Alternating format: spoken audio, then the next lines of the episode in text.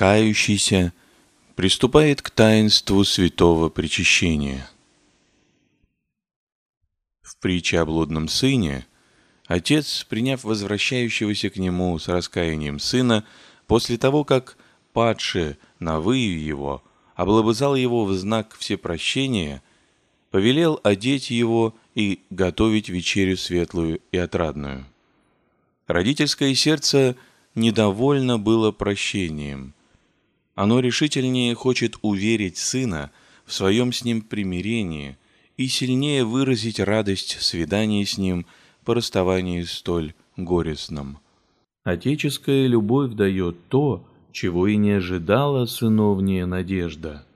Какой грешник мог ожидать большего чего-нибудь после того, как получил все прощения? И вот, однако ж, он приглашается еще и на вечерю Господню, где Господь сам дает ему плоть свою ясти и кровь свою пити. Это венец щедродательности к обращающемуся грешнику, и однако ж не избыток, а существенная необходимость в воссоединении с Господом. Жизнь христианская есть жизнь в Господе Иисусе Христе. Уверовавший облекается во Христа и живет им. Падший по крещении теряет эту благодать. Восставая от падения и возвращаясь к Господу, ему опять надобно сподобиться ее – исподобляется в святом причащении. Еды мою плоть и пияй мою кровь во мне пребывает, и аз в нем, говорит Господь Иоанна 6.56. Тут в кающемся и начало жизни о Христе Иисусе. Господь сказал, что Он есть лоза, а верующие в Него – ветви – Смотри Иоанна 15:46. Ветвь не живет, если она не на лозе. Так и верующие не живут, если не в Господе. Нигде нет жизни истинной, как только в этой лозе. Что не на ней, то мертво. Посему, кто хочет жить истинную, тот должен привязаться к ней, принимать от нее соки жизненные и жить, питаясь ими. Привитие и совершается во святом причащении. Здесь христианин становится едино с Господом. Когда Господь руководил только грешника к полному покаянию, то толкал лишь в двери сердца. Когда же отверзаются они сокрушением и покаянием, он входит внутрь и вечеряет с причастником. Теперь человек рождается вновь начинается у него жизнь совершенно в новом роде. Жизнь не может продолжаться без пищи, и притом пищи сродной себе. А такого-то рода пища и есть тело и кровь Господа. Сам Он сказал, «Плоть моя истинно есть брашно, и кровь моя истинно есть пиво». Иоанна 6, 55 ими и должно, начавшему новую жизнь, питать сию жизнь.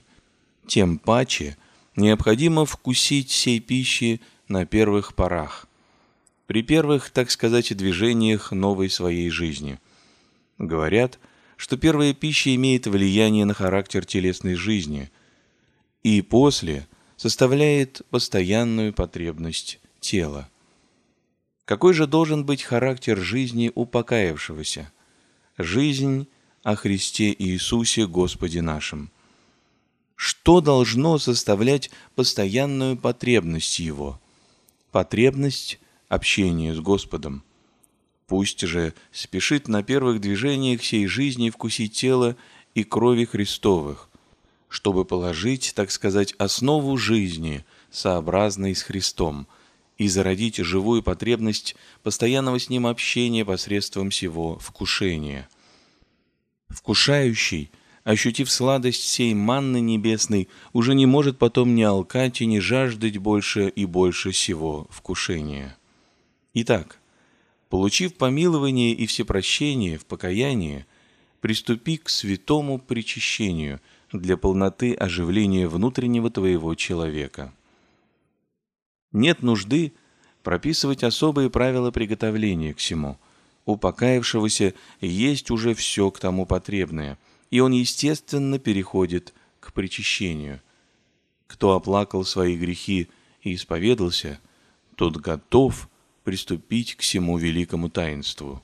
И апостол ничего более не предписывает, он говорит только «Да искушает себе, и так от хлеба да яст, и от чаши да пиет». Первое послание Коринфянам 11.28. Можно сказать «Имей то, что есть, и не потеряй того, что имеешь, и довольно». По заведенному у нас порядку, после исповеди до причащения немного проходит времени, большую частью только вечер, утро и литургия.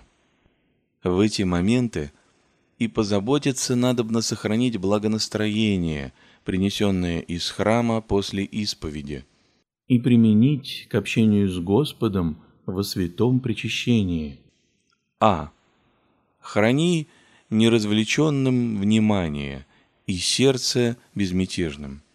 Блюдись рассеяние и сметенных забот, и от всего отстранясь, войди в себя и прибудь сам с единую мыслью о Господе, имеющем прийти к тебе. Устрани всякое движение мысли и, созерцая единого Господа, молись Ему неразвлеченную сердечную молитвою. Б. Если мысль не может пребывать всем единым, дай ей в занятии размышления о самом причащении. А чтобы она не блуждала много, связывай ее словами Господа и святых апостолов о сем таинстве. В. Размышляя о каком-либо изречении Господа или святых апостолов, извлекай из них назидание и располагай себя к сокрушенной молитве. Когда придет молитва, падай пред Господом и не отступай от молитвы, пока есть молитва. Г. В этих занятиях проведи вечер, пока сон смежит очи. Настанет утро. Как только придешь в себя, проснувшись, прежде всего воскреси сознание о величии наступившего для тебя дня – но не суетись, не развлекайся многим, имея во внимании только то, что имеет быть с тобою и в тебе. Блюдись.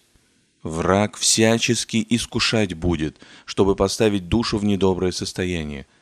Стараясь или мысль рассеять, или заботу о чем породить, или недовольство чем, или неудовольствие на кого возбудить, внимай себе, молясь ко Господу, и избежишь сих преткновений. Д. Вошедший в храм, чувствуй себя так, как если бы ты был в Сионской горнице, где Господь причащал святых апостолов, и внимай более чем когда поемому и читаемому, направляя все к тому помышлению, что это для тебя сам Господь готовит спасительную вечерю. Е. При всем возгревай веру в действительное присутствие самого Господа и Спасителя в святых тайнах, исходя от сей веры и созерцая самого Господа, уже как бы грядущего к тебе, самоуничиженно взывай. Несем достоин, да под кров мой в нидише. Матфея 8.8 От самоуничижения переходи к сыновнему страху, не отревающему, но приносящему благоговейную трезвость. По элику же сам Господь и приглашает, и повелевает приступить. Будь готов приступить благонадежно, с желанием и жажданием, как елень на источники водные, и чая с уверенностью принять самого Господа, а с ним и все сокровища жизни – в нем сокровенные. От всего чаяния, которое не посрамит, опять обращаясь на себя, в готовность встретить Господа, сильнее возгревай сердечное сокрушение и повтори обещание отвращаться от греха, хоть бы для сего и умереть пришлось. Ж. Потрудись всю литургию простоять, переходя от одного из сих чувств к другому. И всем благонастроение приступи, наконец, к чаше Господне, узрев которую воздай поклонение грядущему к Тебе Господу, и, отверши уста и сердце, приими его, смиренно и благоговейно возвав с апостолом Фомою. «Господь мой и Бог мой». Иоанна 20, 28. Слава тебе, Боже! Слава тебе, Боже! Слава тебе, Боже! Приступив с таким расположением к чаше Господней и отходя от нее, ты будешь чувствовать в сердце своем истинно Слово, божественных причащаяся благодатей, не уба есим един, но с тобою, Христе мой, светом трисолнечным, просвещающим мир. Отсели ты начинаешь носить в себе Христа. Попекись же усердно успокоить его всячески и удержать в себе. Если Христос в тебе, кто против? И все прочее возможешь о укрепляющем тебя Господе. Этим завершается образование духовной жизни в человеке-христианине, после грехопадения снова обращающимся к Бога угождению. Вот весь порядок обращения. Он представлен здесь в виде долгой истории для того, чтобы яснее видеть все обороты, какие должен желать обращающийся при взаимодействии свободы и благодати. Все сказанное бывает у всякого обращающегося, но как и в какой мере это зависит от личностей и обстоятельств каждого. У иного – все обращение совершается в несколько минут, а между тем он и возбужден бывает, раскаивается и восходит до решимости. Духовные явления мгновенны. Впрочем, такого рода примеры обращения очень редки. Большей уже частью все обращение совершается не вдруг, а постепенно. Самые изменения внутренние, хотя мгновенные, но доходят до них не всегда вдруг а иногда после довольно долгого труда над собою. У иного потому обращение полное продолжается годы. Главные точки, на которых делается застой, суть те, где должно страдать самолюбие. Преодоление, например, препятствий или возбудителей греха, при исповеди и прочем. Последнее состояние, до которого должно дойти – есть совершенное отрешение от всего и предание себя Господу. С этой минуты и начинается полная истинно христианская жизнь, потому что когда человек бывает у цели, сокровен в Боге.